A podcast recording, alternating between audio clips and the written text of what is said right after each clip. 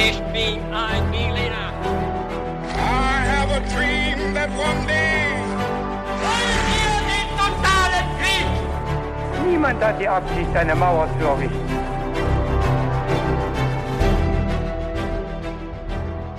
Hi und willkommen zurück zu einer neuen Folge bei His2Go und das wie immer mit mir, Viktor. Und mit mir, David. Und David wird gleich die Geschichte erzählen. Er ist heute dran und hat vorher aber drei knifflige Fragen für mich. Mhm. Bevor wir aber dazu kommen, haben wir immer noch eine Frage, die wir uns unbedingt stellen müssen, David. Und die lautet wie? Die lautet natürlich, was du uns für Getränke äh, kreiert hast, Victor, weil du hast uns netterweise was mitgebracht und das ähm, ziehen wir uns beide rein. Und was ist denn das? So ist es. Äh, ja, wir haben uns einen kleinen Campari-Spritz gemacht, aber sehr leicht, weil mhm. wir relativ früh aufnehmen. Ja. Äh, sehr leicht heißt in dem Fall, wir haben sehr wenig Campari reingemacht. Genau, damit ich nicht vom Stuhl falle. Richtig, genau. Und ja, ich würde sagen, dann kommen wir schon direkt zur Story oder zu den Fragen. Ja, wir starten äh, mit einem Intro wie wir es immer gerne mhm. machen. Wir starten, um genau zu sein, mit einem Zitat aus der Quelle. Uh. Damit die heilige Kirche Gottes gegen ihre schrecklichsten Feinde furchterregend als wohlgeordnetes Heeresaufgebot aufmarschiere und die Anhänger der ketzerischen Verdorbenheit ausmerze, die ähnlich einer Schlange fast in der gesamten Provence wie ein Krebsgeschwür wuchert, haben wir beschlossen, die Truppen der christlichen Herrscher aus den umliegenden Gebieten zusammenzurufen das ist ein Auszug aus dem Aufruf Papst Innozenz III. zum Kreuzzug gegen die Katharer im Jahre 1208. Mhm. Es war ein Kreuzzug, der das mittelalterliche Frankreich entscheidend verändern sollte. Und es war auch der Anfang vom Ende für die größte ketzerische Bewegung des Mittelalters. Also ketzerisch aus Sicht der römisch-katholischen Kirche natürlich. Also für die Verfolgung und Vernichtung der sogenannten Katharer und Albigenser. Ihr Schicksal verfolgen wir heute nach und Victor, ich würde gleich mal fragen, ob dir die Katharer oder Albigenser etwas sagen. Ja, du weißt ja, ich bin äh, kein Mittelalter-Experte. Freue mich deshalb riesig, dass du jetzt Aha. was dazu machst. Ähm, und ähm, ja, ich glaube nicht, dass ich was jetzt dazu sagen kann. Vielleicht habe ich die Namen schon mal gehört, aber ja, ja, so spontan. Hervorragend. Werde ich mich in dieser Folge äh, überraschen lassen. Ja, das ist doch äh, die beste Voraussetzung. Und dann werden wir jetzt gleich mit den Fragen starten. Mhm. Vorab äh, würde ich noch eine kleine Gewaltwarnung aussprechen. Also es wird äh, eine sehr blutige Episode. Das ist eben historisch so bedingt. Und es werden eben ja einige Beschreibungen da sein, wo Leute zu Tode kommen. Äh, ich verzichte aber auf explizite Beschreibungen. Also mhm. es geht eher um, um Zahlen, ja, um Erzählungen. Und dann würde ich sagen, ähm, reden wir nicht weiter rum, sondern wir starten direkt mit der ersten Frage, wenn du bereit bist. Ja, ich bin bereit, David.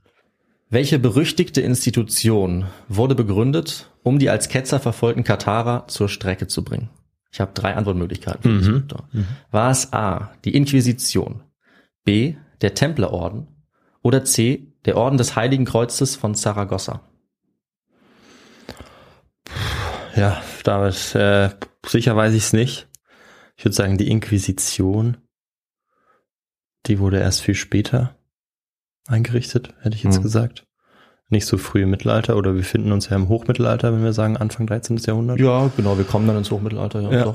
ja. Ähm, und ja, was die zweite Antwortmöglichkeit war? Die Templer, der Templer. Genau, die Templer. Boah, den Templerorden hatten wir ja irgendwie auch schon in der Folge. Mhm, ich glaube Folge 15. genau. Äh, ich glaube, da ging es eigentlich auch thematisch so ein bisschen um was anderes. Kann natürlich auch sein, dass sie deshalb auch gegründet worden sind. Ich komme aber deshalb zum Schluss, dass es Antwort C sein muss. Der Orden des Heiligen Kreuzes von Saragossa. ja. Ausgezeichnet. Wobei es ja eigentlich nach Frankreich geht, aber womöglich ist es mhm. trotzdem irgendwie Saragossa. Schauen wir mal. Ja. Kommen wir mal noch zur zweiten Frage. Der religiöse Dualismus, also der Glaube an zwei Mächte, Gut und Böse, der die Grundlage des mhm. Katharer-Glaubens bildet, reicht zurück bis zu welchem legendären antiken Religionsstifter? Da habe ich vier Antwortmöglichkeiten für dich, damit es nicht so einfach ist. A. Konfuzius. B. Hammurabi. C. Zarathustra. Oder D. Lao Tse. Boah, hm. das sind ähm, vier große Namen. Die gibt's alle wirklich, genau. Konfuzius würde ich irgendwie ausschließen. Ja. Ähm, da geht es, glaube ich, auch mehr so um, ähm, um bestimmte Regeln mhm. und ähm, um den Bezug auch zur, zur Familie, die geehrt werden soll. Ja, stimmt. Ähm, irgendwie habe ich im Gefühl, dass es vielleicht Zarathustra ist. Das ist also so dein Gefühl. Hm? Ja. Ja, gut. Das werden wir äh, relativ früh herausfinden. Ja. Also musst nicht mehr lange warten. Okay. Dann kommen wir zur letzten Frage, die wir auch erst am Ende der Folge auflösen werden. Mhm. Was wurde letztlich aus den Katarern? A. Sie wurden allesamt konvertiert oder getötet, bis es tatsächlich keine mehr gab. Ui. B. In Italien überlebten sie bis in die frühe Neuzeit und wurden später nach und nach protestantisch. Oder C. Sie hielten sich im Norden Spaniens, wo sie noch heute kleine Gemeinden bilden. Im Norden Italiens protestantisch. Ich weiß nicht, Italienisch ist schon ziemlich stark katholisch geprägt. Also ich weiß es wieder nicht. Tja. Deshalb muss ich äh, so ein bisschen überlegen. Mhm. Also, dass die entweder getötet worden sind oder alle konvertiert sind. Dass man das so mit Sicherheit sagen kann, Hm. finde ich auch schwierig. Aber kann natürlich gut sein. Aber auch deshalb ähm, mit diesem Ausschlussverfahren Ja.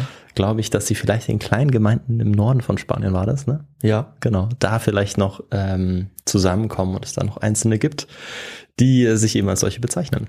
Ja, schauen wir mal. Die Antwort wirst du äh, später bekommen, aber die Okay. bekommst du. Keine Sorge. Und dann würde ich sagen, steigen wir mal in unsere Geschichte ein. Im Jahr 1143 schreibt der Propst Everwin vom Kloster Steinfeld in der Eifel eine besorgte Nachricht. Er wendet sich damit an niemand Geringeren als Bernhard von Clairvaux, den heiligen Bernhard, einen der einflussreichsten Geistigen seiner Zeit. Und dieser Propst ist erschüttert durch Geschehnisse in der Nähe von Köln, in den deutschen Landen, wie er berichtet. Dort hätten nämlich einige Leute sonderbare Lehren verbreitet. Sie behaupteten, dass nur noch sie selbst ein wahrhaft christliches Leben führen würden und dass die Kirche und all ihre Vertreter der Macht des Geldes und den weltlichen Verlockungen verfallen seien. Sie hingegen entsagten den Milchspeisen und dem Fleisch im doppelten Sinne, obwohl unter ihnen Frauen wie Männer seien. Aber nicht nur das, sie lehnten sogar die kirchlichen Sakramente ab und sie waren scheinbar gegen jede Furcht und jeden Schmerz immun. Ui. Sogar ihre Verbrennung auf dem Scheiterhaufen ertrugen sie angeblich geradezu mit Freude. Tja, angeblich, das sind die Berichte. Und Bernhard von Clairvaux reagierte leidenschaftlich und wütend auf diese Berichte und verurteilte diese Gruppe sofort scharf. Denn er erkannte vielleicht schon, was die Anfänge dieser Bewegung noch bedeuten sollten. Denn diese Berichte, das war natürlich das erste bekannte Auftreten der Katharer in der Geschichte, also 1143. Und aus dieser ersten Vorahnung wurde nicht weniger als die größte heretische Strömung des gesamten europäischen Mittelalters. Heretisch heißt also nichts anderes als ketzerisch und das eben aus Sicht der katholischen Kirche, eine ketzerische Vereinigung. Also meine Sicht ist natürlich neutral. Das ist jetzt nicht meine Sicht, aber so hat es damals ähm, die christlich-katholische Bevölkerung und vor allem die Kirche gesehen. Und diese Bewegung bekam nun den Namen Katharer. Und Viktor, du weißt natürlich, deswegen frage ich dich gar nicht erst, dass der Name von Katharos oder Kathare aus dem Griechischen für Rhein stammt. Ja klar, was glaubst du denn? Ne, mit deinen Griechischkenntnissen. Und es hat übrigens nichts mit den Katar-Gern zu tun aus der Antike, weil es sehr ähnlich klingt. Wollte Stimmt, das nochmal ja, noch mal klarstellen. Nicht die Karthager, die gibt's schon lange nicht mehr, sondern die Katarer. Also R anstatt G. Genau, Richtig. genau. Und bedeutet eben Rhein, was äh, auch aufgrund ihrer religiösen Überzeugung äh, wahrscheinlich ihnen zugeschrieben wurde, unter anderem auch von Bernhard. Und dieser Name sollte jetzt berüchtigt werden überall in Europa als Inbegriff der Ketzerei. Und zwar wortwörtlich, denn der Begriff Ketzer im Deutschen stammt tatsächlich genau von ihnen ab, von Hm. den Katarern. Daher kommt dieses Wort. Aber ist es dann äh, eben auch eine Fremdbezeichnung im Prinzip wieder? Also dass sie Ja. so genannt wurden, aber dass sie sich nicht selbst so genannt haben? So ist es. Ja, wie sie sich selbst genannt haben, das sage ich gleich noch. Ähm, sie haben diesen Begriff wohl auch übernommen, aber er kommt eigentlich nicht von ihnen. Ja. Ne? Ähm, und als solche angeblichen Ketzer, wie auch immer sie genannt wurden, aus Sicht der römisch-katholischen Kirche, wurden sie dann aufs Äußerste verfolgt, zu Tausenden hingerichtet und verbrannt und es wurde eben auch mitten in Europa ein Kreuzzug gegen sie ausgerufen. Also wir verfolgen ihre Geschichte jetzt nach, von ihren Anfängen und ersten Erfolgen zur Verfolgung und letztlich zu ihrer Ausrottung. Die Geschichte der Katharer ist nämlich fast ausschließlich die Geschichte ihrer Verfolgung und Vernichtung durch einen Kreuzzug. Und Hm, Durch das- Ausrottung. ja, Das klingt ja schon so, als hätte ich eine Frage schon grandios falsch beantwortet. schauen wir mal. Es könnte ja auch der Versuch ihrer Ausrottung sein oder ihre offizielle Ausrottung. Stimmt, ja. Das ist also so hast du es eigentlich gesagt. Also ich bin mal gespannt. Ja, schauen wir mal. Und ihr Schicksal war dabei nicht nur abhängig von der kirchlichen Institution und den Männern, die sie vertreten haben, sondern es hing auch eng zusammen mit weltlicher Machtpolitik und Eroberung. Und es ist deutlich zu sehen, dass ihre Verfolgung Prozesse in Gang gesetzt hat, die noch viele Jahrhunderte nachwirken. Zum Teil durchaus auch bis heute. Ja, Victor, und wenn wir solche großen Prozesse haben und so viele Dinge, die wir uns vielleicht noch anschauen müssen, um es besser zu verstehen, was denkst du, womit wir dann am besten als erstes anfangen? Ja, dann müssen wir das natürlich alles einordnen und dafür brauchen wir unbedingt den historischen Kontext. Genau so ist es. Also die Katharer waren die größte Sektenbewegung der mittelalterlichen Christenheit, das sagt der Historiker Gerhard Solbach.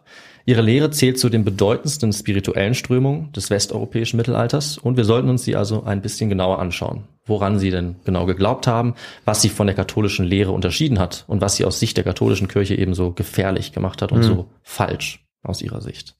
Und der Kerngedanke ist dabei das dualistische Weltbild. Also die Vorstellung, dass es einmal den Geist gibt, das ist der gute Gott, und auf der anderen Seite die Materie auf der Welt, das ist der böse Gott. Und diese beiden Seiten stehen einander gegenüber und sie sind auch für das Gute und Schlechte in der Welt verantwortlich. Dieser Glaube reicht sehr weit zurück in der Zeit, unter anderem zum Manichäismus in Persien, zur griechischen Philosophie und sogar auch bis ins Jahr 1000 vor unserer Zeit, ungefähr in den Iran und Viktor, wie du natürlich wusstest, auch zu den Lehren eines gewissen Zarathustra oder Zoroaster. Ja, ich war mir natürlich ganz sicher, dass das die richtige Antwort ist. Ja, du kennst dich ja aus. Äh, Ob es den wirklich gab, ist übrigens nicht ganz sicher. Also es ist so ein mythischer Religionsstifter. Ähm, aber zumindest aus dieser Zeit, aus dieser Region kommt vermutlich erstmals diese dualistische Sicht auf die Welt und auf die Religion. Und solche dualistischen Religionen waren in der Antike auch weit verbreitet. Allerdings wurden sie von einer dann neu entstandenen Religion energisch bekämpft. Und das war eben dann das Christentum. Und mit der christlichen Vorstellung einer Einheit Gottes und der Welt waren dieser Zoroastrismus oder der Manichäismus völlig unvereinbar. Und später natürlich dann auch die Weltanschauung der Katharer. Aber die Katharer selber, die hatten ihre dualistische Vorstellung aus dem Balkan. Und dorthin kam es vermutlich aus dem Byzantinischen Reich. Das heißt, es gibt keine direkte Linie von den antiken Religionen zu den Katharern. Das sollte man noch dazu sagen, sondern das ist dann nochmal neu entstanden. Ja. Also die haben nicht ihre Einflüsse aus der antiken, aus dem antiken Nahen Osten oder so. Ja, kam das durch irgendwelche bestimmten Bewegungen zustande, die da stattgefunden haben um die Zeit? Schon auch, also auf dem Balkan, wie gesagt, gab es eben solche, solche Einflüsse im Byzantinischen Reich, aber wir wissen nicht genau, woher die Katharer das haben. Also das können wir nicht mehr nachvollziehen. Wir wissen eben, dass sie dann auftauchen und können so ein bisschen die Region vermuten, von der das vermutlich nach Westeuropa kam. Aber genau das wissen wir nicht. Und es gab aber auch, das ist noch wichtig zu erwähnen, auch nie eine feste katharische Lehre, ähm, wie es in anderen Religionen manchmal ist oder oft ist, sondern es gab immer verschiedene Strömungen. Und es gab vor allem von Anfang an auch eine radikale Strömung und eine gemäßigte. Und die gemäßigten Katharer sind auch von nur einem Gott ausgegangen und haben den Teufel als einen gefallenen Engel gesehen, der von Gott abfällt. Die Radikalen aber, die haben eben grundsätzlich zwei Götter angenommen, einen guten und einen bösen. Und äh, ja, für die Christen war das natürlich ein Gott zu viel aus Ja. ihrer Sicht und damit absolute Ketzerei. Ja, spannend auch, dass das dann immer noch zu einer, Reli ähm, zu einer Religion zählt, ähm, wenn es einerseits eigentlich eine monotheistische Religion ist und andererseits ja eben nicht, sondern zwei Götter sind und dass man die dann trotzdem zu einer Einheit, die natürlich dann unterschiedliche Ausprägungen hat, wie du es gesagt hast, aber dass man die dazu zählt, finde Ja. ich spannend. Ja, das ist eben das Besondere dieser dualistischen Religion oder dieses Weltbildes.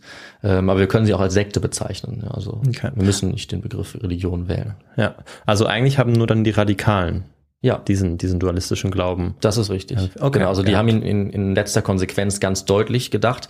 Die anderen haben ja schon auch an eine wichtige Rolle des Teufels gedacht, aber sie haben ihn nicht zu einem zweiten Gott gemacht. Ja, genau. Es ist nämlich so, dass die Radikalen sogar so weit gegangen sind, dass sie das gesamte Alte Testament dem Teufel zugeschrieben haben. Ah, Die haben also gesagt, der strenge oder böse Gott des Alten Testaments, der ja strenger ist als der im Neuen Testament, das war eigentlich der Teufel. Und das heißt, der hat nämlich die materielle Welt geschaffen. Das war das Wichtige für die Katharer. Also der hat auch die Menschen geschaffen. Und das ist natürlich der Punkt, der für die katholische Kirche ähm, völlig inakzeptabel war. Also viel ketzerischer kann man es kaum machen, als zu sagen, Gott ist eigentlich der Teufel. Aber nicht alle Katharer haben daran geglaubt. Und wir wissen heute auch nicht, wie viele daran geglaubt haben. Das ist sehr schwer zu sagen. Was auch daran liegt, dass ähm, fast alle Quellen nicht von ihnen sind, die wir heute haben, sondern von denen, die sie verfolgt haben. Wollte ich gerade sagen, weil die Rolle, äh, es spielt eigentlich nur eine Rolle, was die anderen sozusagen Richtig. glauben, was sie geglaubt haben. Und sie haben wahrscheinlich gedacht, dass ähm, ja eigentlich alle so radikal Genau. waren und diese zwei Genau. Götter im Sinne hatten, obwohl es eben diese auch diese gemäßigten gab. Aber Da hast du vielleicht völlig recht. dazu, ja. Und das heißt, wir können nicht genau sagen, wie radikal sie waren, ähm, weil in den Quellen eben gerne darauf gepocht wird, dass sie alle radikal waren. Ja. Und wir können nicht genau sagen, wie viele das waren, aber es waren sicherlich nicht alle. Es gab auch viel gemäßigtere. Und das vermischt sich natürlich auch, weil die ganzen Katharer waren ja vorher Christen. Und die haben jetzt auch nicht einfach alle katholische Lehrer abgegeben. Das heißt, es gibt auch ganz viele Mischformen. Und es ist auch nicht richtig aus heutiger Sicht zu sagen, sie sind jetzt äh, reine Ketzer. Das hat natürlich die katholische Kirche so dargestellt, aber viele von ihnen haben gleichzeitig vielleicht auch noch an den Katholizismus geglaubt oder diese Praktiken begangen. Das heißt, es ist gar nicht so leicht zu sagen, aus heutiger Sicht zumindest. Ähm, Die haben sich vielleicht zum Teil als äh, Christen gesehen, viele haben sich aber auch als gute Christen gesehen, wenn nicht als die besseren Christen, weil sie ja sozusagen aus ihrer Sicht die Bibel besser verstanden hatten, mhm. auch diese Lehren. Das heißt, der Vorwurf der Ketzerei ist natürlich subjektiv, das ist klar, das macht für uns heute genauso wenig Sinn, von Ketzern zu sprechen, wie zu sagen, dass eine Religion besser wäre als die andere oder Katholiken besser als Protestanten oder so. Sowas in die Richtung. Mhm. Also wenn ich jetzt Ketzerei sage, dann meine ich das natürlich immer aus Sicht der katholischen Kirche. Das ist nicht meine eigene Sicht. Ja. Logischerweise sind wir für Religionsfreiheit, ja. Auch wenn man an den Teufel glaubt. Das mhm. soll jeder und jede natürlich machen, wie sie wollen. Aber die Katharer ihrerseits, die waren natürlich ebenso überzeugt, dass die katholische Religion des Teufels war, dass sie die richtige Religion kannten. Und für sie war die christliche alte Kirche verkommen und verweltlicht, also dem Mammon und dem Konsum verfallen. Das wahre Seelenheil konnte daher nur die Katharerkirche bringen, wenn man ihren entsprechenden Regeln gefolgt ist. Und dafür musste sich die Seele laut ihrem Verständnis von allen materiellen und damit bösen Dingen befreien, weil der Teufel das Materielle ja angeblich erschaffen hatte.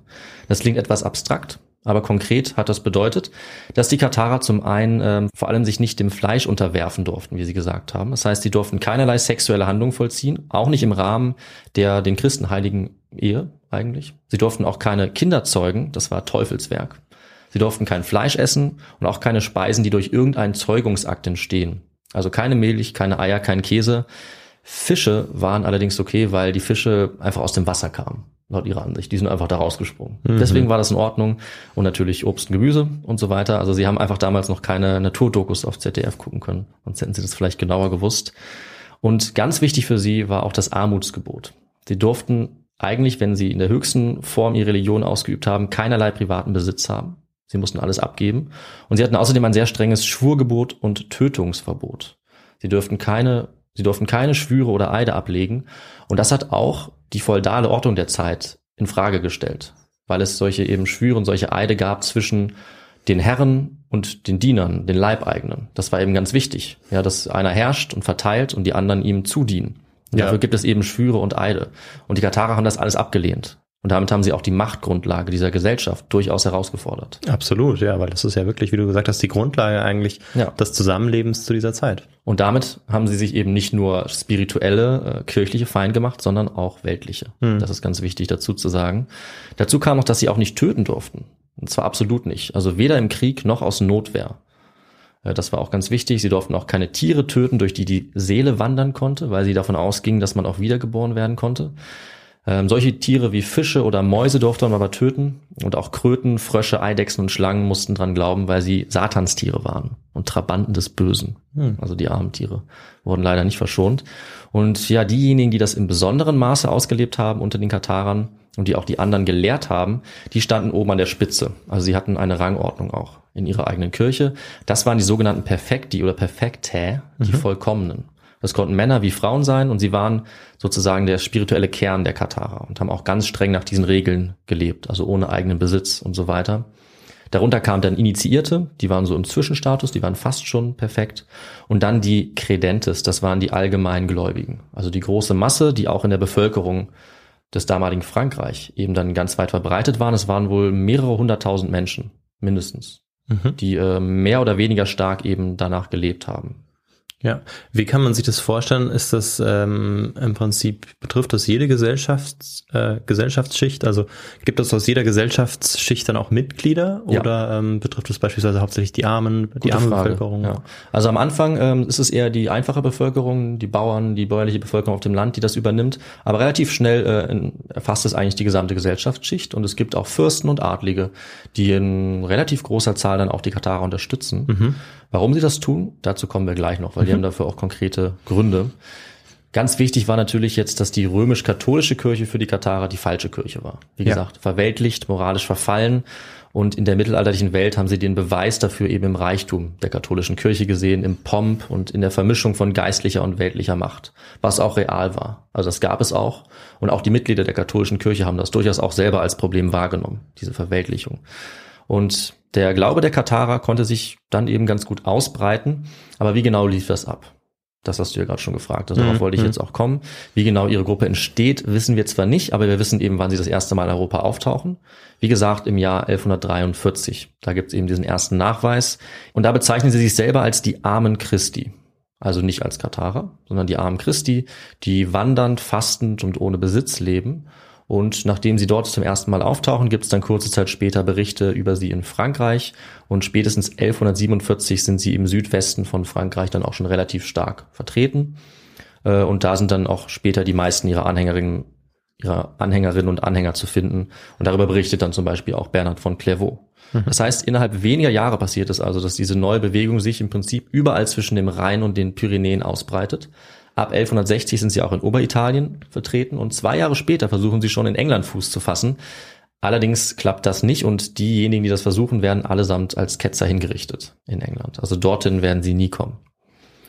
Ja, und ihren Namen, den bekommen sie vermutlich so um 1163 die Namen der Katharer. Das ist zumindest die erste Quelle, die das erwähnt. Wie gesagt, von griechisch Katharoi, die Reinen und diese Bezeichnung etabliert sich dann. Also als Katharer werden sie allgemein bezeichnet und im Deutschen, wie gesagt, dann irgendwann auch als Ketzer.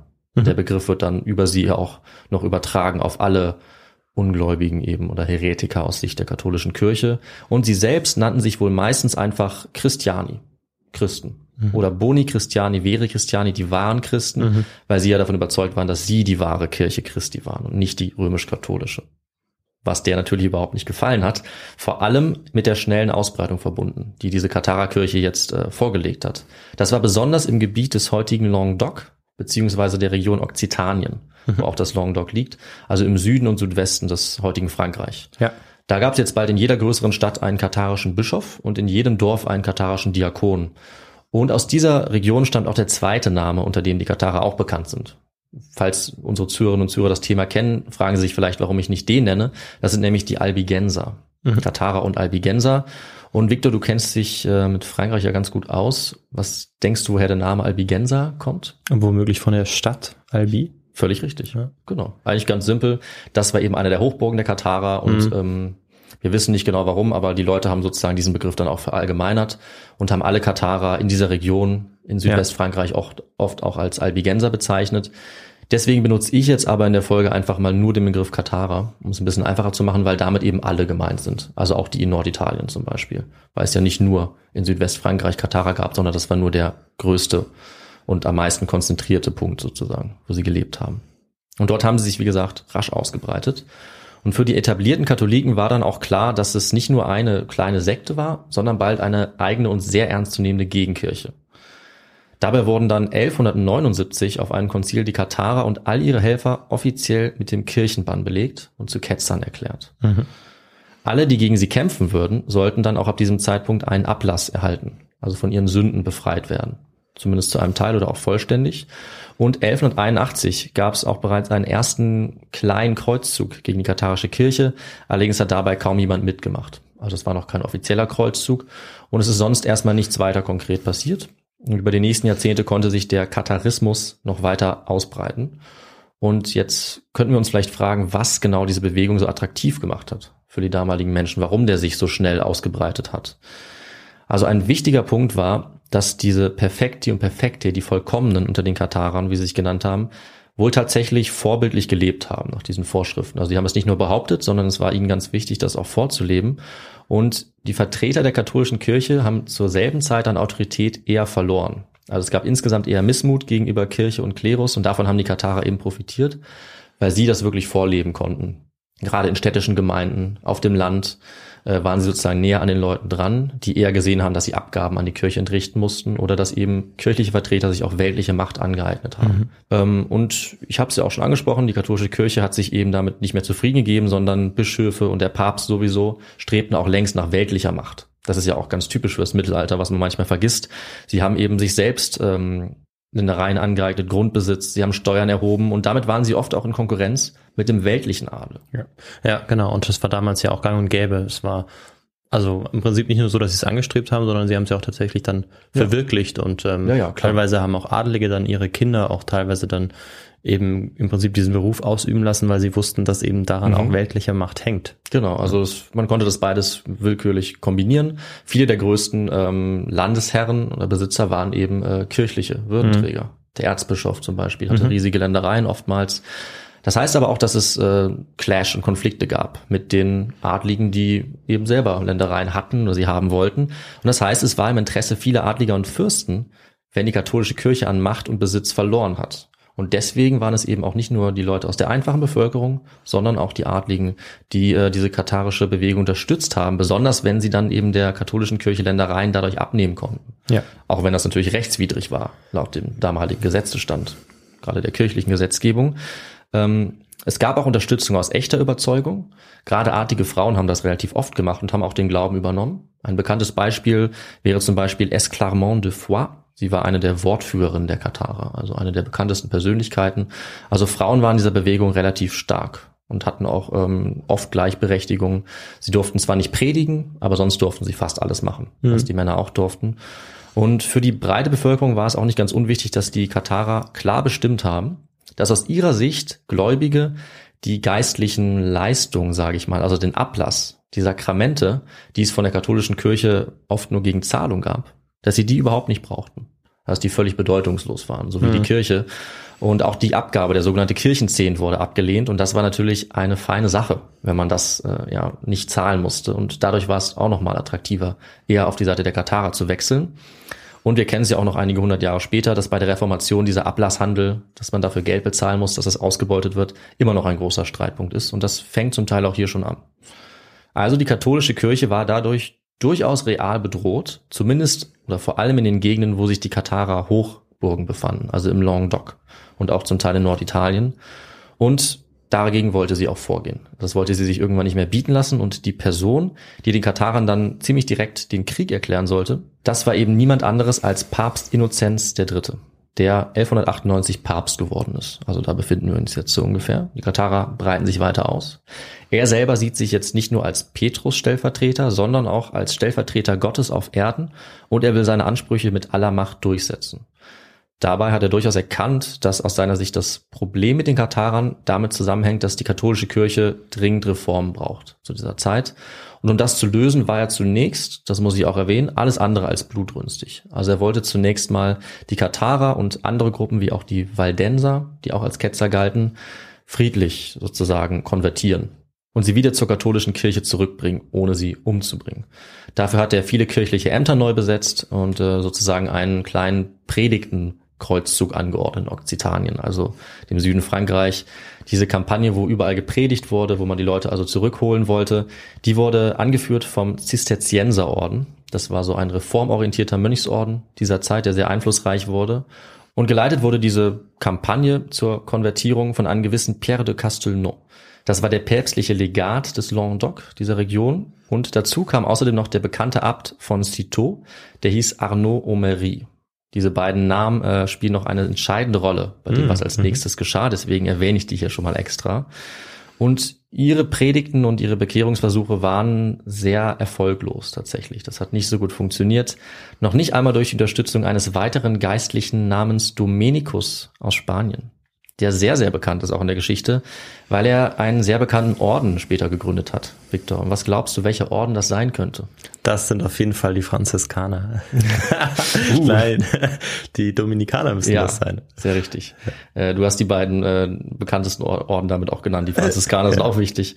Aber tatsächlich hat Dominikus natürlich äh, seinen eigenen Namen verwendet. Hm. Oder andere natürlich. Also Dominikanerorden. Der wurde daraus. Und trotz dieser sehr eifrigen äh, Bekehrungstätigkeit auch des Dominikus konnte er und konnten auch die anderen nur sehr wenige Leute tatsächlich überzeugen, jetzt wieder zurückzuwechseln. Und seine Geduld war bald auch sehr stark strapaziert, wie auch die der anderen. Und er rief dann einer Menschenmenge zu, Zitat, Jahrelang habe ich euch Worte des Friedens hören lassen. Ich habe gebeten, gebettelt, geweint. Aber wie die Leute in Spanien sagen, wo fromme Worte nichts nützen, muss der Knüppel her.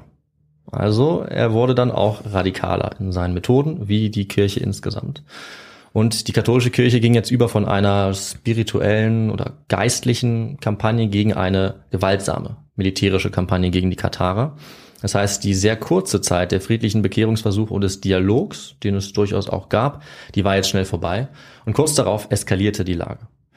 Der päpstliche Legat Pierre de Castelnau hatte es nach einiger Mühe 1207 geschafft, eine Koalition aus Adligen und Bischöfen zu bilden, um gegen die Karthager zu kämpfen. Und zwar mit Waffen und nicht mehr mit Worten. Und nur der Graf von Toulouse, Raymond der Sechste, lehnte diese Aufforderung ab. Toulouse war nämlich die wichtigste und mächtigste Grafschaft im Gebiet der Katharer und dieser Raymond wollte keinen Bürgerkrieg unter seiner eigenen Bevölkerung provozieren, weil ein Großteil seiner Untertanen natürlich mittlerweile Katharer waren. Hm. Ja, und was geschah jetzt mit Raymond darauf? Was war die Antwort der Kirche auf seine Weigerung, Viktor? Klassische Antwort der Kirche. Ja, also, dass er das wahrscheinlich machen muss oder äh, ansonsten der Kirchenbann auf ihn gelegt wird. Ja, das, Oder ähm, er exkommuniziert wird. Das kam auch direkt. Also er wurde kurzerhand exkommuniziert, aus der katholischen Kirche verbannt und bestätigt von Papst Innozenz III. höchstpersönlich. Das war natürlich schon besorgniserregend für die Seite der Katharer, weil Raymond der größte und wichtigste Unterstützer war. Auch wenn er sozusagen versucht hat, das zu verbergen, war es ziemlich klar, dass er nicht auf der Seite der katholischen Kirche steht. Und kurze Zeit später kommt es aber noch zu einem weiteren und ganz entscheidenden Ereignis für die Geschichte der Katharer. Denn Pierre de Castelnau, der Legat des Papstes, versuchte im Morgengrauen des 14. Januar 1208 die Rhône zu überqueren. Dabei wurde er überraschend angegriffen und ein Angreifer stieß ihm eine Lanze in den Rücken und tötete ihn. Wer dieser Angreifer war, wusste keiner und wir wissen es auch heute nicht.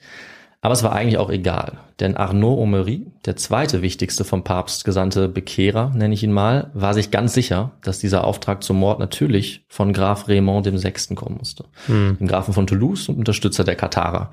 Ob das gestimmt hat, wissen wir nicht. Es ist ehrlich gesagt auch sehr unwahrscheinlich.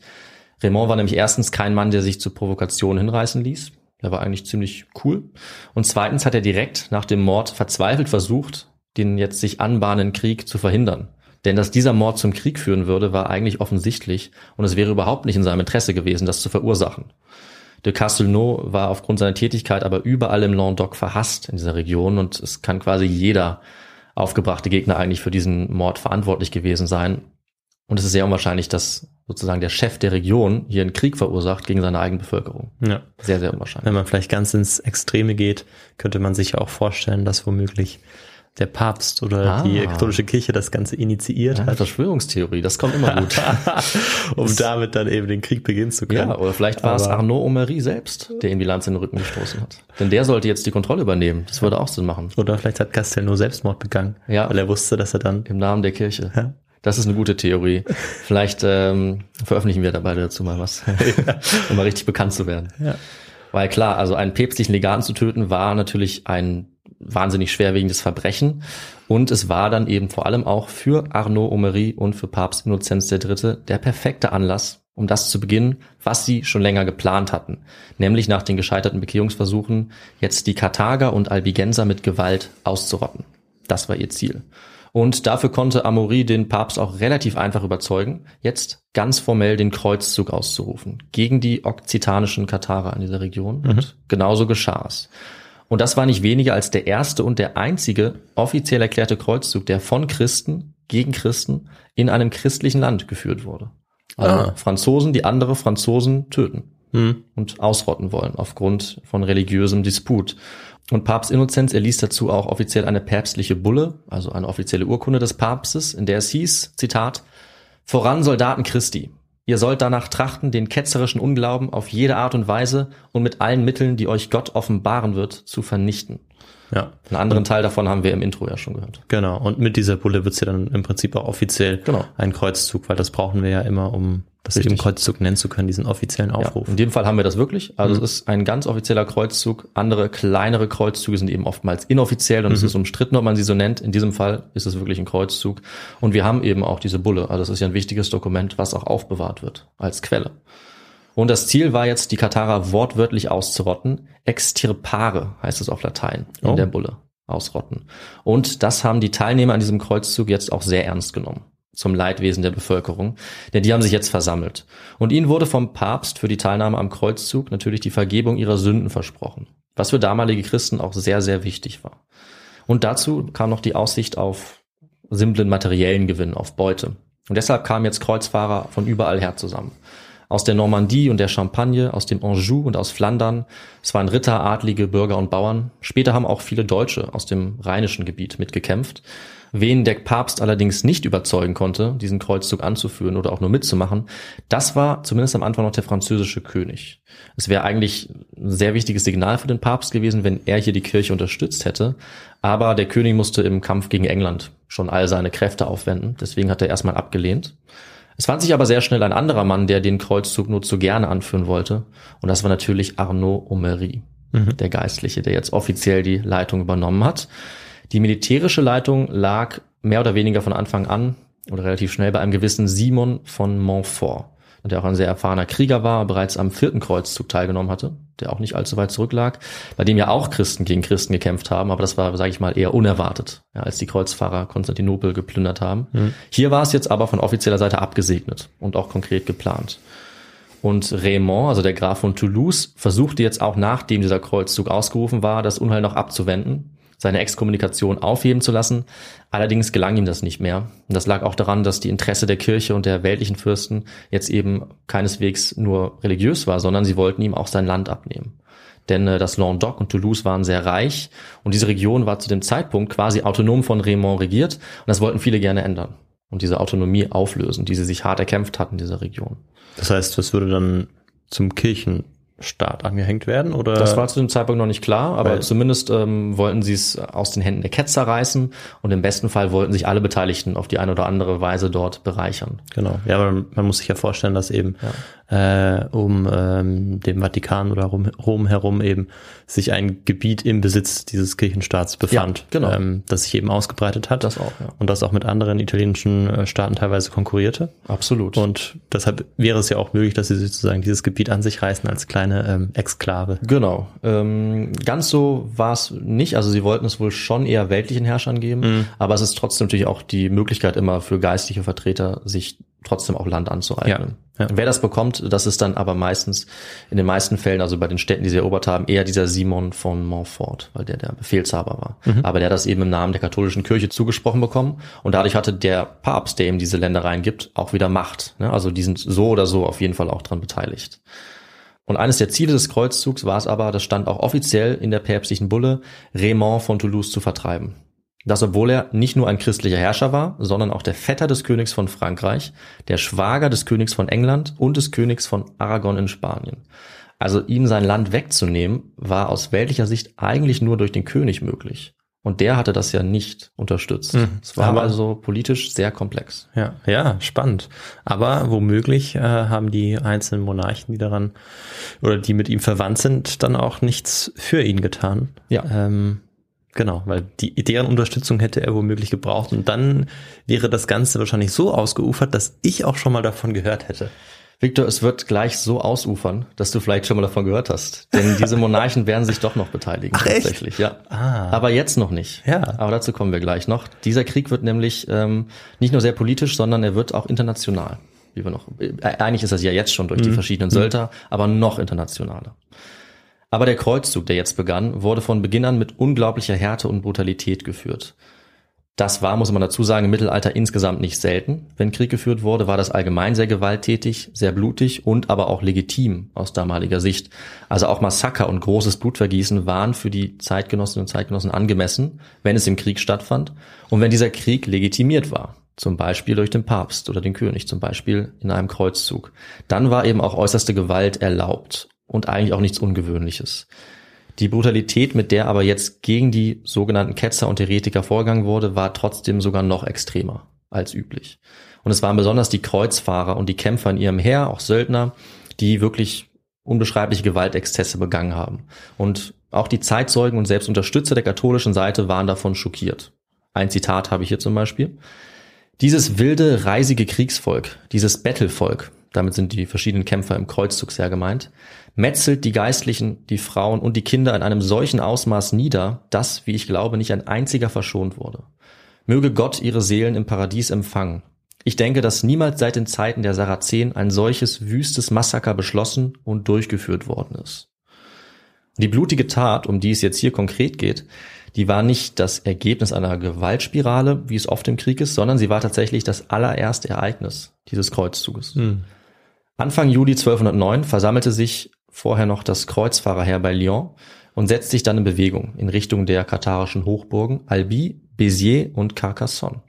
Und besonders Carcassonne, das kennen wir vielleicht wegen der schönen Festungsanlagen, das war zu diesem Zeitpunkt ein Zentrum der Ketzerei, also der Katharer. Am 21. Juli kam das Heer allerdings zunächst vor Béziers an und wollte diese Stadt einnehmen. Und Béziers lag am Ufer der Orb auf einem steilen Hügel, gesichert durch einen Graben und einen Wall und war nicht leicht zu erobern, eigentlich. Arnaud Omery, der war natürlich an der Spitze dieses Heeres, Mhm. der ließ jetzt also ein Ultimatum stellen, dass die Bewohnerinnen und Bewohner alle Ketzer aus seiner Sicht aus dieser Stadt ausliefern sollten. Dann würden sie verschont werden und sonst würden sie alle mit ihnen untergehen. Doch die Bevölkerung der Stadt hat sich geweigert. Das ist auch berühmt in die Geschichte eingegangen. Äh, Sie wollten keiner Macht huldigen, auch nicht der des Papstes. Sie wollten vor allem auch ihre eigenen Rechte und Institutionen nicht weiter aufgeben, weil sie ja eine autonome Region waren und sich das erkämpft hatten.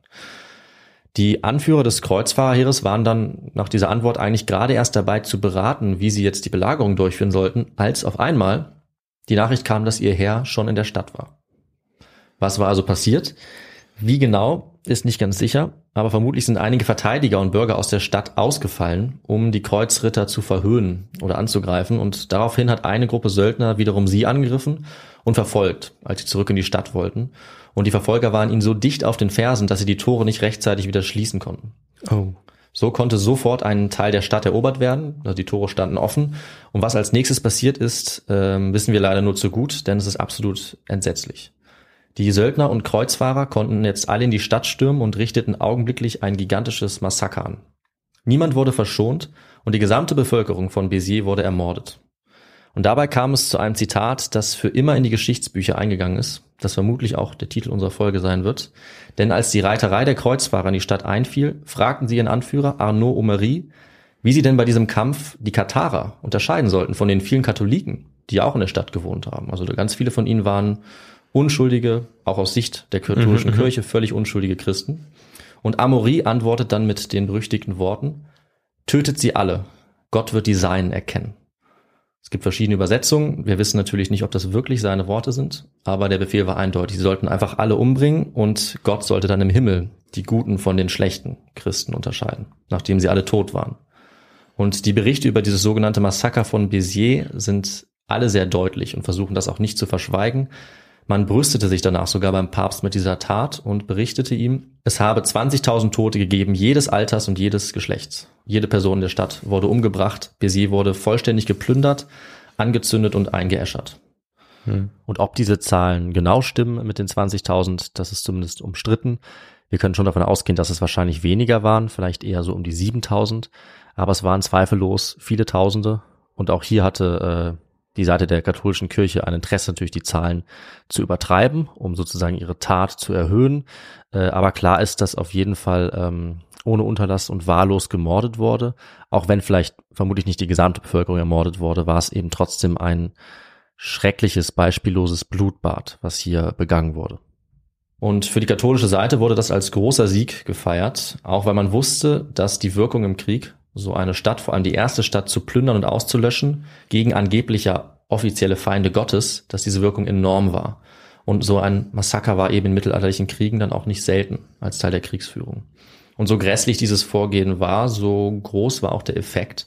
Denn die nächsten Städte haben jetzt allesamt kapituliert, Hm, verständlicherweise, um diesem Schicksal zu entgehen. Und schon am 1. August stand das Heer der Kreuzfahrer dann vor Carcassonne. Und hier wollten sich die Menschen nicht ergeben, also viele andere Städte hatten schon kapituliert. Aber nach zwei Wochen Belagerung mussten sie auch aufgeben, äh, mussten dann die Stadt verlassen und alles Hab und Gut zurücklassen. Also sie konnten immerhin überleben. Aber Carcassonne wurde jetzt von der Hochburg der Katharer zum Hauptquartier der Kreuzfahrer. Also die Geschichte dieser Stadt hat sich damit auch entscheidend geändert. Hm. Und äh, die Gebiete, die hat eben Simon von Montfort bekommen. Übertragen vom Legat Omery im Namen der Kirche. Das war jetzt alles seins und er war es auch, der in den nächsten Jahren diesen Kreuzzug weiter fortgeführt hat. Also der hat ungefähr 20 Jahre gedauert, dieser Kreuzzug. Und währenddessen wurde der Krieg immer klarer zu einem Eroberungskrieg und immer weniger zu einem Religionskrieg, weil sich alle, allen voran eben die Kirche und ihre Vertreter, gerade eben Simon von Montfort und Omery, diese Gebiete sichern wollten. Hm. Aber die Adligen und die restliche Bevölkerung des Languedoc und Okzitaniens, die haben weiter erbittert gegen die Kreuzritter gekämpft, um ihre Selbstständigkeit zu erhalten. Also dieser Krieg war auch noch lange nicht vorbei. Und beide Seiten sind jetzt in der nächsten Zeit unglaublich brutal vorgegangen. Nicht nur die Kreuzführer, sondern auch die Katharer. Also es war ein, ein unglaublich blutiger Krieg, auch für die Chronisten, auch für die Zeitgenossen. Ähm, es gibt wahnsinnig viele Beschreibungen. In einem Fall wird zum Beispiel eine artige Frau in einem Brunnen äh, eingeschlossen und lebendig eingemauert, dem Tod überlassen. Das ist noch eine der weniger blutigen Beschreibungen, Mhm. auf die ich jetzt auch nicht weiter eingehe. Ähm, aber gerade die Kreuzführer, aber gerade die Kreuzfahrer sind weiterhin besonders gnadenlos. Alle Katarer, die sie fassen konnten, beziehungsweise von denen sie glaubten, dass sie Katarer und Ketzer seien, endeten auf dem Scheiterhaufen. Nach der Eroberung der Stadt Minerve 1210 wurden an nur einem Tag 400 Menschen verbrannt, ein Jahr später 300 Menschen bei der Eroberung von Lavois. Und auch die mächtigste Stadt der Region, Toulouse, wurde 1211 belagert, aber zunächst vergeblich. Und da fragen wir uns jetzt vielleicht, was war denn mit dem Grafen von Toulouse, Raymond? Der war ja der eigentlich unumstrittene Herrscher gewesen dieser Region. Er war nicht untätig, sondern er hatte selbst versucht, eine Koalition aufzustellen aus Verbündeten. Und das war auch gar nicht so schwer, weil, wie gesagt, obwohl es gegen die katholische Kirche ging, hatte sie wegen ihrer Machtpolitik eben auch viele Feinde. Und verschiedene Barone haben ihn unterstützt und zu seinem Glück kam dann sogar der König Peter II. von Aragon dazu, aus Spanien. Ja. Also ein richtiger König, der ihn unterstützt hat gegen den Papst. Und damit war dieser Konflikt also eindeutig auch international. Frankreich, Spanien, England zum Teil, ähm, der englische König war auch dann später involviert, Söldner aus Deutschland waren beteiligt. Raymond und seine Unterstützer konnten die Kreuzfahrer aber nicht besiegen und 1213 starb dann sogar Peter II., der König von Aragon, in der Schlacht gegen Simon von Montfort. Also das Land hat sogar für seine Unterstützung den König verloren. Währenddessen gab es aber einen anderen König, der jetzt auch noch in den Konflikt eingestiegen ist, auf der anderen Seite. Und das war tatsächlich der französische König, Philipp II. Der hatte jetzt doch auch Interesse an den Gebieten, die ja sehr nah an seinem Land waren. Und dieses Land war nicht Frankreich zu dieser Zeit, aber es war gerade so der entstehende französische Staat. Also es waren unterschiedliche Länder. Und er ließ jetzt sogar seinen Sohn am Kreuzzug teilnehmen. Und damit ging es für den Grafen Raymond stetig bergab. Er wurde kurze Zeit darauf wegen Ketzerei oder der Unterstützung von Ketzerei auch für abgesetzt erklärt. Exkommuniziert war er sowieso schon, er wurde sogar zweimal exkommuniziert und er verlor jetzt offiziell all seine Rechte und Besitzungen. Und die wurden an Simon von Montfort übertragen. Also für ihn lief es richtig gut. Aber auch nicht mehr allzu lange. Er konnte sich nicht so lange von diesen Gewinnen ähm, bereichern oder sich daran erfreuen, denn er hat 1218 nochmal versucht, Toulouse einzunehmen und bei der Belagerung wurde er durch das Geschoss einer Steinschleuder von den Burgmauern aus tödlich getroffen. Das heißt, auch für Simon von Montfort war es jetzt vorbei. Allerdings hat sein Sohn seine Rolle mehr oder weniger eins zu eins übernommen Mhm, und okay. äh, genau da weitergemacht, wo er aufgehört hatte. Und Raymond ist immer noch ähm, jetzt in Toulouse oder wie muss man sich das vorstellen? Ja, also er muss manchmal, er, er wird dann manchmal, er wurde auch verbannt, ist dann mal nach Italien geflohen, ist aber eigentlich immer wieder gekommen. Das ist so Okay. ein bisschen, also er macht es relativ geschickt. Er hat nicht wirklich die Mittel, um gegen diese übermächtige Seite zu gewinnen. Vor allem nachdem auch der König von Frankreich mitmacht. Ähm, aber er hält sich relativ wacker. Er hält sich vor allem am Leben. Also Er das hält finde sich ich am Leben. erstaunlich. Allerdings, ja. er eigentlich der große Kontrahent ist. Ja. Etliche Menschen sterben und Ja. derjenige, der eigentlich das Ziel ist, um das vielleicht komplett zu zerschlagen, der schafft es immer wieder irgendwie dem Tod zu entkommen. Ja, er wird tatsächlich auch eines äh, natürlichen Todes sterben. Also sie erwischen ihn sozusagen nie, aber er kann sich auch nur eine bestimmte Zeit halten. Also er kann auch nicht allzu lange durchhalten. Und der Krieg um die Region Okzitanien geht ebenfalls weiter und wird letztendlich dann zu einem reinen Eroberungsfeldzug des französischen Königs, Philipp II. Später übernimmt dann auch sein Sohn, Ludwig VIII. Und der hat dann damit auch Erfolg. Da, wo ja, die Kirche und andere ähm, Akteure das vorher versucht hatten, ist er am Ende der große Profiteur. 1229 muss nämlich dann Graf Raymond der Siebte aufgeben. Das ist mittlerweile der Sohn Raymond des Sechsten, der auch genau da weitergemacht hat. Also die geben das auch an ihre Söhne weiter. Aber er hat jetzt keine Chance mehr. Also sein Land ist völlig zerstört. Auch dieses ehemals wohlhabende Gebiet, um das hier eigentlich gekämpft wurde, ist jetzt komplett verwüstet. Die Bevölkerung ist kriegsmüde und damit ist jetzt auch die Eigenständigkeit der Region vorbei. Okzitanien wird in der Folge in den französischen Staat eingegliedert, der gerade am Entstehen ist. Weil das noch ganz wichtig dazu zu sagen, es gibt ja keine Nationalstaaten, wie wir sie heute kennen zu dieser Zeit, sondern höchstens vielleicht die Anfänge. Ja, viele verstreute Gebiete, es gibt kein Deutschland, es gibt viele deutschsprachige Staaten, viele französischsprachige Staaten. Aber so langsam entsteht tatsächlich der Staat Frankreich. Und selbst da sind ja doch die Sprachen ganz unterschiedlich. Ja, ja. Also zum Beispiel Okzitanisch ist ja auch eine Sprache. Absolut. Wird teilweise ja heute noch als, Genau, ähm, ja. ja. als Dialekt gesprochen und noch. ähm, so dass man eigentlich auch noch gar nicht sich als Einheit überhaupt sieht. Ja, und das, ist auch zu etablieren muss. Ja. Es geht eher darum, äh, um das Königshaus, ja. Ja. also die Königsherrschaft, was die Krone, die Philipp II. trägt, unter sich vereinen kann an Gebieten. Und äh, das ist tatsächlich jetzt sehr entscheidend äh, für die Geschichte Frankreichs, dass sie jetzt äh, diese Region erobern können. Denn allein mit Okzitanien und der Grafschaft Toulouse konnte Frankreich, wenn ich es jetzt mal so nenne, zu dieser Zeit sein Territorium um ein Drittel vergrößern. Also sehr, sehr großer Machtgewinn und außerdem damit auch der Zugang zum Mittelmeer. Der war jetzt da. Ja, es liegt eben diese Region im Südwesten Frankreichs, auch an der Mittelmeerküste. Genau. Ja. Und äh, damit war jetzt Frankreich, die, die Krone, die französische, im 13. Jahrhundert eine der großen europäischen Mächte geworden. Und das alles, weil sie sich genau am richtigen Zeitpunkt in diesem Kreuzzug gegen die Katarer eingemischt hatte und am Ende eben der große Gewinner war. Den Preis dafür, den haben allerdings die Menschen dieser Region gezahlt, die ermordet wurden und deren Städte und Dörfer völlig verwüstet wurden, auch wenn sie gar keine Katarer waren, so wie die Menschen in Béziers, die zu einem guten Teil eben römisch-katholisch waren. Die Katarer allerdings, die waren auch am Ende des Kreuzzuges noch lange nicht äh, vernichtet oder vertrieben. Die waren immer noch sehr präsent und sie hatten immer noch Unterstützung bei Adligen und Bevölkerung. Und die haben auch weiterhin gemeinsam Widerstand gegen die Eroberung geleistet. Fast eine Art Guerillakrieg gab es dort auch in der Region. Und äh, ab den 1230er Jahren haben sie das in einer Reihe von Burgen getan, die auch Katarerburgen genannt werden, so umgangssprachlich.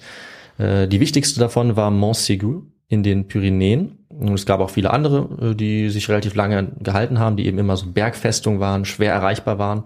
Und das waren die Zentren der Katarer. Da haben sie sich zurückgezogen, haben dort gelebt, gepredigt und auch Adlige, die fliehen mussten, haben dort oft äh, gelebt. Und Montségur war, wie gesagt, ähm, die wichtigste dieser Burgen und auch der offizielle Sitz der Katharerkirche.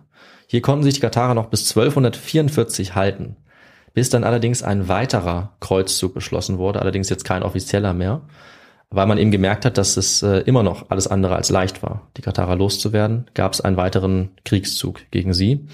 Und diese Armee, die dann kam, das waren ungefähr 1000, mussten sich die wenigen Verteidiger, vielleicht zu 100, dann auch nach einigen Monaten ergeben auf diesem Berg, der Montségur heißt. Äh, Und es wurden nochmals 200 Katarer, also 200 der Perfekte oder Perfekte, der Vollkommenen, auf dem Scheiterhaufen am Fuß des Berges verbrannt.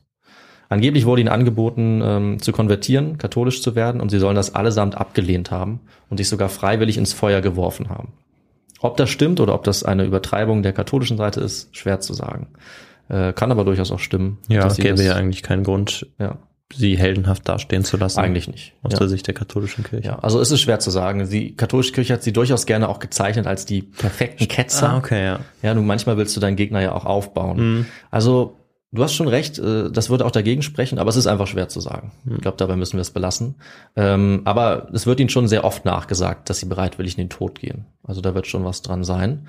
Und es ist auch nur ein Teil der Legenden, die es äh, gibt, um diese letzten Jahre der Katarer und um die letzten Festungen, besonders um Montségur. Denn dort in der Nähe soll kurz vor dem Fall der Festung der Schatz der Katarer auch versteckt worden sein. Also Oha. zwei Katarer haben sich damit wohl den Berg hinunter irgendwie abgeseilt oder so und haben den dann irgendwo in einer Grotte versteckt. Und vielleicht haben sie ihn später geholt, aber vielleicht ist er auch noch immer dort. Wahnsinn. In dieser Gegend. Und nicht nur das, in der Burg oder da, wo früher die Burg war, auf diesem Berg, soll sich vielleicht sogar der heilige Gral befinden. Oha. Ja, also, Also, wär- nach dieser Folge setze ich mich ins Auto Ja, und fahre so Ort. 20 Stunden Mhm. und vielleicht werde ich dann äh, Zeuge eines historischen Fundes. Ja, ich hoffe, du bist äh, die Person, die das findet für His2Go, oder? Unsere nächste His2Go Urlaubsreise sollte auf jeden Fall dorthin gehen. Finde ich auch. Und ja, ich würde gerne ein paar Goldmünzen. Würde ich. Stimmt. Aber kehren wir mal wieder zur Geschichte zurück. Also die Eroberung von Montségur war dann eigentlich das entscheidende Signal und der Anfang vom Ende für die Katarer. Raymond der Siebte, wie gesagt, der Sohn, der hat sich dann bald auch endgültig der französischen Krone unterworfen und auch die anderen Burgen der Katarer wurden in der Folge erobert. Die noch verbliebenen Katarer wurden weiter gnadenlos verfolgt, auch als sie schon keine große Bewegung oder Bedrohung mehr darstellten. Aber so brutal die Verfolgung der Katarer auch ohne Zweifel war, müssen wir trotzdem auch noch abwägen, sagt uns der Historiker Michel Roquefort.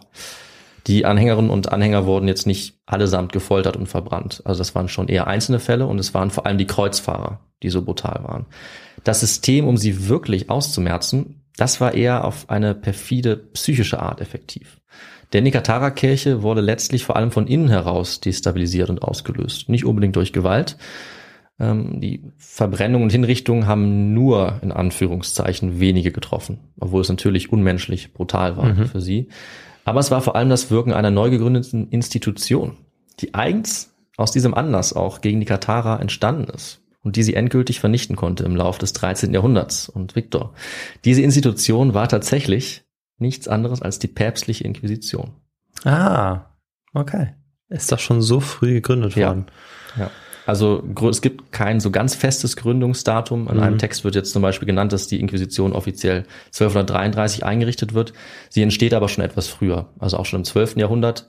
Eben durch die Verfolgung, durch Prozesse ähm, gegen die Katharer entsteht sie so nach und nach und wird dann offiziell päpstlich. Im 13. Jahrhundert durch den Papst Gregor IX. ist es dann die sogenannte Inquisitio Hereticae Pravitatis. Wird, Spannend, ja. Ich hätte es eher so ins 14. oder 15. Jahrhundert datiert. Mhm. Also schon noch ins Spätmittelalter. Ja. Ja, aber so früh? Ja, Spannend. das liegt eben auch daran, dass äh, die Inquisition zu diesem Zeitpunkt noch klein ist. Also es ist nicht die spanische Inquisition, an die wir oft denken. Und diese Inquisition ist auch nicht so gewalttätig, wie sie später wird. Natürlich auch nicht immer. Und sie ist auch nicht so allumfassend. Ja, nicht so quasi staatlich. Sie übernimmt nicht die gesamte Gerichtsbarkeit zu diesem Zeitpunkt, sondern sie ist erst noch sehr spezifiziert und wird aber dann immer größer. Aber die Dinge, die für die Inquisition später wichtig werden, wie sie arbeitet, wie sie vorgeht, das trainieren sie sozusagen und lernen sie durch die Verfolgung der Katharer. Und sie werden auch tatsächlich deswegen begründet, weil dieses Katharer-Problem aus Sicht der katholischen Kirche so groß ist, dass es dafür eben eine eigene Institution braucht. Und am Anfang sind das vor allem die Mitglieder des Dominikanerordens, die diese Inquisitoren stellen und die die Bekämpfung der sogenannten Heretiker übernehmen. Ja, das ist eben die Antwort auf unsere Frage. Und ähm, das, worauf du getippt hast, habe ich mir ausgedacht. Also diesen Orden gibt's Den hast du stark. Saragossa. Dann hast du ihn dir gut ausgedacht. Ja, ich wollte was, was so ein bisschen komplizierter klingt, Ja. dass man es vielleicht nicht kennt und denkt, deswegen ist es so spezifisch. ja, hat wunderbar hat geklappt, funktioniert. Ja, nee, tatsächlich. Also diese Inquisitoren, die gehen jetzt weitaus organisierter vor als bisher und äh, sie schaffen es, ein Klima des Misstrauens und der Unsicherheit zu erzeugen, dadurch eben, dass auch Menschen reihenweise denunziert werden, Katharer zu sein oder Waldenser oder andere Arten von Ketzern. Und durch dieses engmaschige Netz der Inquisition werden die Katharer immer weniger. Hinzu kommt, dass die Dominikaner und Franziskanerorden auch arme Orden sind, Bettelorden und offiziell vom Papst anerkannt werden. Das heißt, auch dieser attraktive Aspekt der Armut und des asketischen armen Lebens, den die Katharer hatten, der wird auch in die katholische Kirche integriert. Damit nehmen sie ihn also auch einen starken Anzie Anziehungspunkt weg. Und die letzten Katharer, die konnten sich noch bis Anfang des 14. Jahrhunderts halten. Und als letzter Ort im französischen Raum gilt das Dorf Montaigu in den Pyrenäen. Das ist so ein ganz bekannter Fall, ähm, wurde auch durch Forschung im 20. Jahrhundert nochmal bekannt. Aber auch dorthin ist 1318 die Inquisition hingekommen. 1321 wurde der letzte bekannte Katharer in Okzitanien hingerichtet. Und einige Jahrzehnte gab es noch äh, wenige Katharer in Norditalien. Aber Ende des 14. Jahrhunderts, sagen wir mal so ungefähr um 1400, sind dann tatsächlich die Katharer vollständig und endgültig verschwunden. Tatsächlich. Und das war dann auch die Antwort auf die Frage. Genau, die Antwort auf unsere letzte Frage. Ja, ja hätte ich nicht gedacht, Ja. ähm, dass sie tatsächlich so verschwinden. Ich hatte Hm. aus dieser Zeit sowieso ähm, nicht davon gehört, dass Katharer noch irgendwo leben würden, aber ich hatte Ja. das vielleicht, ich hatte es gedacht, dass es möglich wäre, Ja. aber ja. Ehrlich gesagt hat es mich auch überrascht. Also normalerweise kennt man solche Geschichten, wo dann aber, also es ist ja auch schwer, eher so eine ganze Bewegung wirklich auszurotten, wie sie es ja vorhatten. Und dass das wirklich klappt, ist schwer und liegt sicherlich auch an der Attraktivität der Alternativen, also dass die katholische Kirche wieder attraktiver wurde. Weil du kannst ja ähm, keine ganze Bevölkerung einfach zwingen, nicht mal an etwas zu glauben eigentlich. Du kannst die nicht alle umbringen. Ähm, und andere Orden oder Sekten haben auch überlebt. Also die Waldenser zum Beispiel, die gibt's heute noch, in einer ganz kleinen Gruppe. Aber die Katharer tatsächlich nicht. Also die tauchen wirklich nie wieder auf. Was aber bleibt, sind die Auswirkungen ihrer Verfolgung. Ja, die bleiben natürlich und dieser Krieg und die Folgen. Also einmal die Machtpolitik, die Eroberung des noch jungen Frankreichs oder entstehenden Frankreichs dann und eben auch die Entwicklung der Inquisition. Und dazu sage ich auch nochmal, also die Inquisition, die jetzt Jagd sozusagen macht auf die Katharer, verbrennt in den 100 Jahren, in denen sie das ungefähr tut, nicht annähernd so viele Menschen wie Simon de Montfort und seine Kreuzritter innerhalb eines einzigen Jahres. Denn die Aufgabe der Inquisition, eines Inquisitors, ist es schon, Menschen zu bekehren, nicht sie umzubringen. Also das ist die allerletzte Konsequenz, äh, sie auf dem Scheiterhaufen zu verbrennen und eigentlich auch das Eingestehen, dass der Bekehrungsversuch dann gescheitert ist. Also umgebracht wurden die, die sich bis zuletzt weigerten zu konvertieren und sonst wurden eben Strafen verhängt wie öffentliche Buße, Pilgerfahrten oder das öffentliche Tragen eines gelben Kreuzes. Ja, also so brutal wie später ist das Languedoc im 13. Jahrhundert noch nicht. Auch nicht durch die Inquisition. Es ist nicht das Spanien des 15. Jahrhunderts. Die Inquisition ist nicht dieselbe. Also das heißt, in Spanien wird sie später durchaus zu einer Art politischen, staatlichen Polizei. Aber das ist hier noch nicht der Fall. Ja, da müssen wir unterscheiden. Aber wie gesagt, die Erfahrungen, die die Tribunale und Inquisitoren machen mit diesen angeblichen Heretikern, die führen zum Ausbau der Inquisition zu einer immer wichtigeren Institution, später nicht nur zur Verfolgung, sondern auch für Prozesse, weltliche Gerichtbarkeit bis in die Neuzeit. Ja, und mit diesem kleinen Ausblick endet dann unsere kurze Geschichte der größten Ketzerbewegung des Mittelalters. Ketzer aus Sicht ihrer Feinde, der katholischen Kirche, wie gesagt. Es war ein religiöser Kampf, aber auch eindeutig ein politischer Machtkampf, dem viele Unschuldige zum Opfer gefallen sind. Und rund 200 Jahre hat dabei eben der Katharismus in Europa gewirkt und nach 20 Jahren Krieg und 100 Jahren Inquisition war er vollständig vernichtet. Ist heute gar nicht mehr so bekannt und deswegen fand ich spannend, mal einen Blick auf diese, ja, auf dieses relativ dunkle Kapitel der mittelalterlichen Religionsgeschichte und auch politischen Geschichte Mhm. zu werfen. Genau und damit würde ich sagen, übergebe ich mal wieder an dich, Viktor. Ja, eine faszinierende Geschichte, David, äh, wie ich fand. Und ähm, natürlich auch, weil ich davon tatsächlich äh, noch nicht gehört hatte. Mhm. Die, ähm, die Albigenser, war, das Ja. war ja die andere Bezeichnung. Ja. Das, äh, diese Bezeichnung kommt mir irgendwie bekannt vor. Mhm. Ähm, aber trotzdem ja spannend, faszinierend und ähm, wie viel auch dranhängt Ja. äh, an dieser Geschichte Ja, und vor allem dann in Bezug auf die äh, auf der Entstehung Frankreichs Mhm. ähm, fand ich das auch nochmal ganz spannend zu sehen, dass sie eigentlich in diesem Fall der lachende Dritte sind. Absolut. Sie kommen Ja. erst später zu, aber sie haben Ja. den, äh, den gesamten Gewinn sozusagen. Ja, weil wir haben die Katarer auf der einen Seite eigentlich und die ähm, ja, Männer, die für, für die Kirche kämpfen, die sich bekriegen und der lachende Dritte ist dann im Prinzip der französische König Philipp. Ja. Also Genau. spannend, faszinierend und ja, im 14. Jahrhundert ist es ja so, dass sie ähm, bald mit ganz neuen Problemen kämpfen müssen. Also es Mhm. geht von äh, einer äh, großen, von einem großen Feind oder Gegner oder einer Idee, die eigentlich gegen sie gerichtet ist, also gegen die katholische Kirche zum zur nächsten. Und zwar in dem Fall äh, ist das womöglich der Humanismus, Renaissance-Humanismus, Mhm. der ja dann kommt mit Petrarca in Italien. Ja. Und ähm, dann eben dann, ja, im Anfang des 16. Jahrhunderts dann den Höhepunkt erreicht.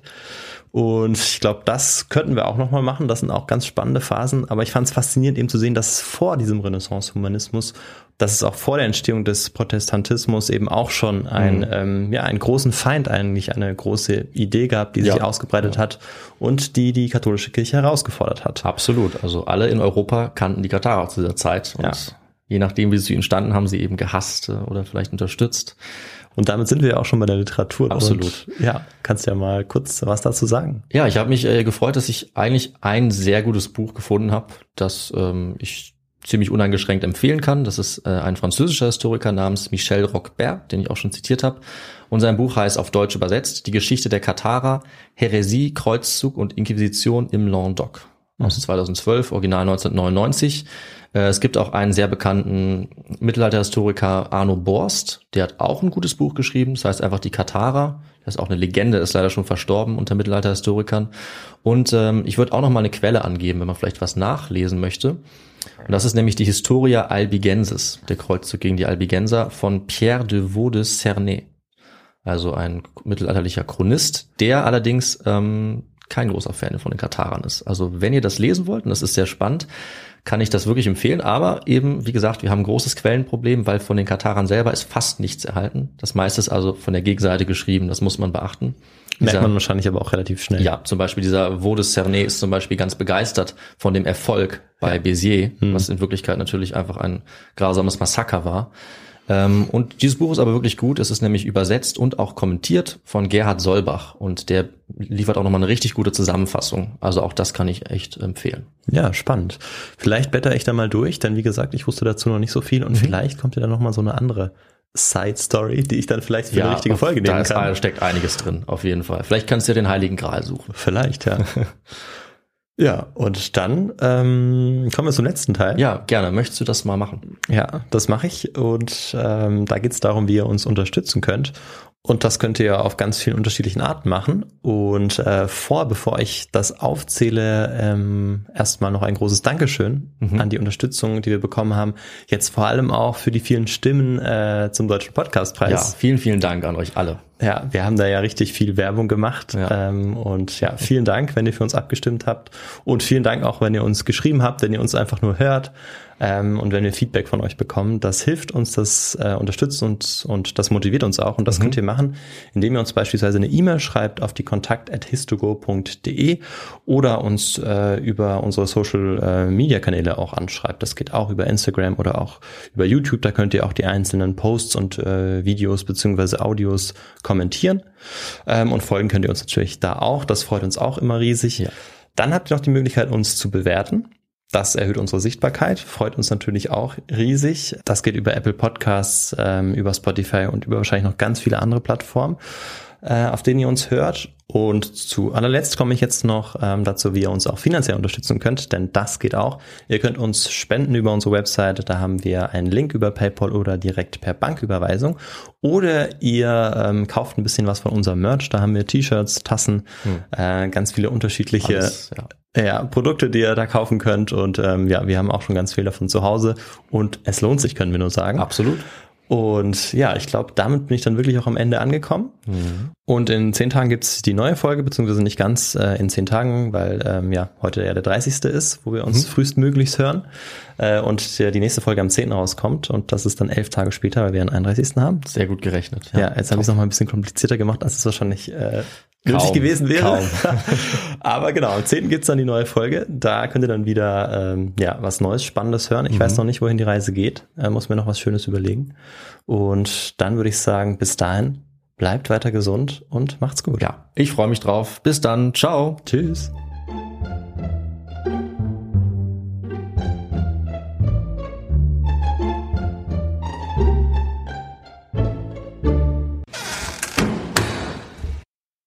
Er wird tatsächlich auch nicht sterben.